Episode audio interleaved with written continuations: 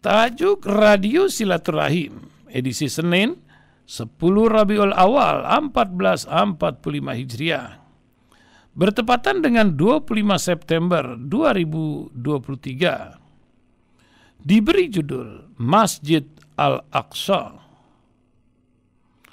Sebuah tulisan dari almarhum Profesor Azumardi Azra yang hidup di tahun 1955 hingga 2022 Cendikawan Muslim ini menuliskan dalam artikel harian Republika 2011 lalu bulan Juni.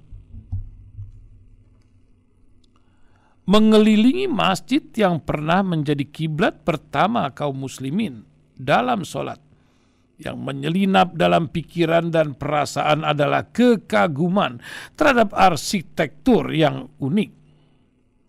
Dibangun jauh sebelum adanya semen, Masjid ini terdiri atas kubus batu-batu besar yang entah bagaimana dulu mereka mengangkat dan menyusunnya hingga sangat kokoh.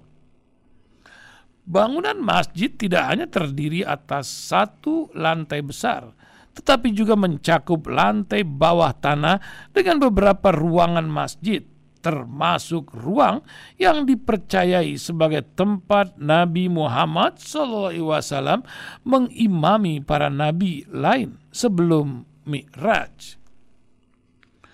Arsitektur yang sama juga terlihat pada Masjid Kubah Al-Shakra yang mencakup ruang gua yang dilindungi batu menggantung seperti kubah Inilah tempat yang dipercayai sebagai titik Rasulullah bertolak melakukan mi'raj. Kini ada lubang dengan bau wangi yang tersisa di tangan peziarah yang memasukkan tangannya mengingatkan peziarah pada Hajar Aswad di Masjidil Haram.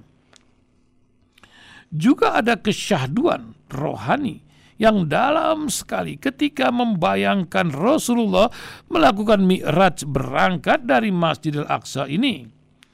Inilah perjalanan menuju pusat eksistensial yang menggambarkan berbagai pengalaman anak manusia dalam kehidupan masing-masing. Berkeliling ke berbagai bagian Masjid Al-Aqsa dan Kubah Al-Shakra, kawasan kota tua Yerusalem, tempat kedua bangunan historis itu berdiri, adalah oasis keislaman dan sekaligus eksistensial bagi kaum muslimin Palestina.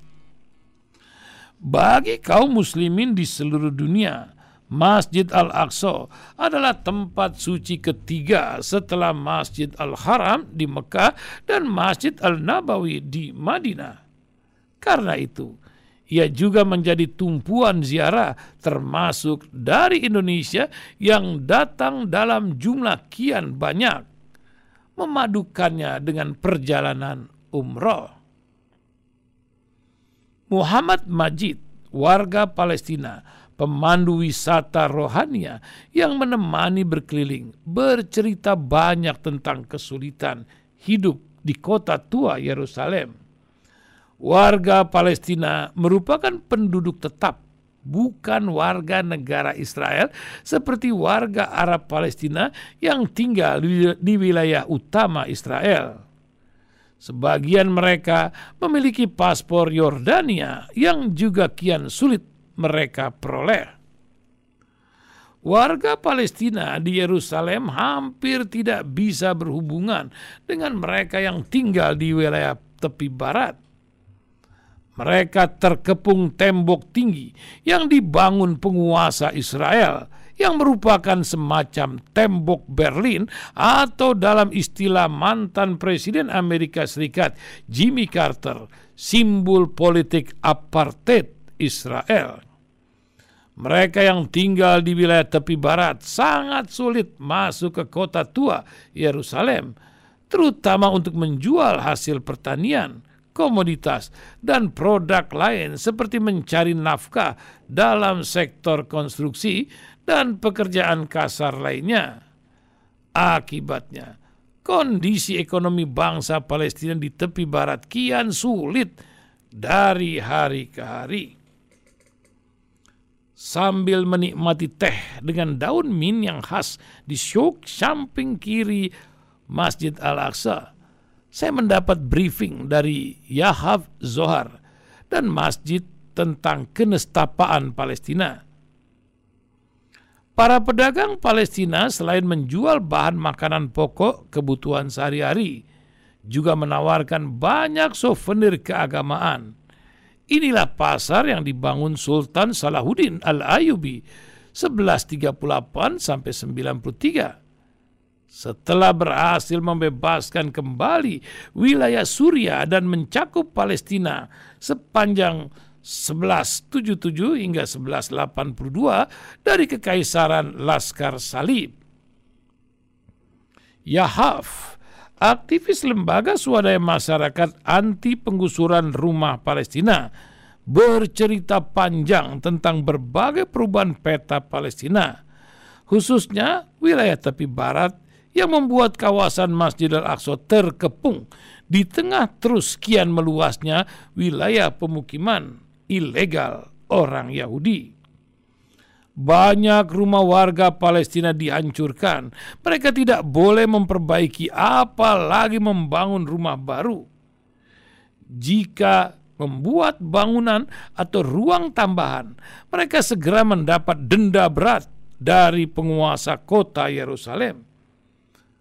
Usaha kelompok anti penggusuran rumah Palestina tidak banyak berhasil Cerita yang sama juga dituturkan keluarga Khalidi yang memiliki maktab di Khalidi di kawasan kota tua Yerusalem. Berbagai bangunan milik keluarga Khalidi yang termasuk kelompok elit Palestina selama berabad-abad disita penguasa Israel dengan alasan keamanan. Mereka harus berjuang mati-matian untuk mempertahankan bangunan berlantai dua yang menyimpan banyak naskah tua dan buku klasik lainnya. Bagaimana selanjutnya nasib Masjid Al-Aqsa, Kuba Al-Shakra, dan wilayah Palestina lainnya? Sangat sulit memprediksinya Perjuangan masih sangat panjang bagi bangsa Palestina untuk mewujudkan hak-hak kemanusiaannya yang syah. Wallahu a'lam bissawab.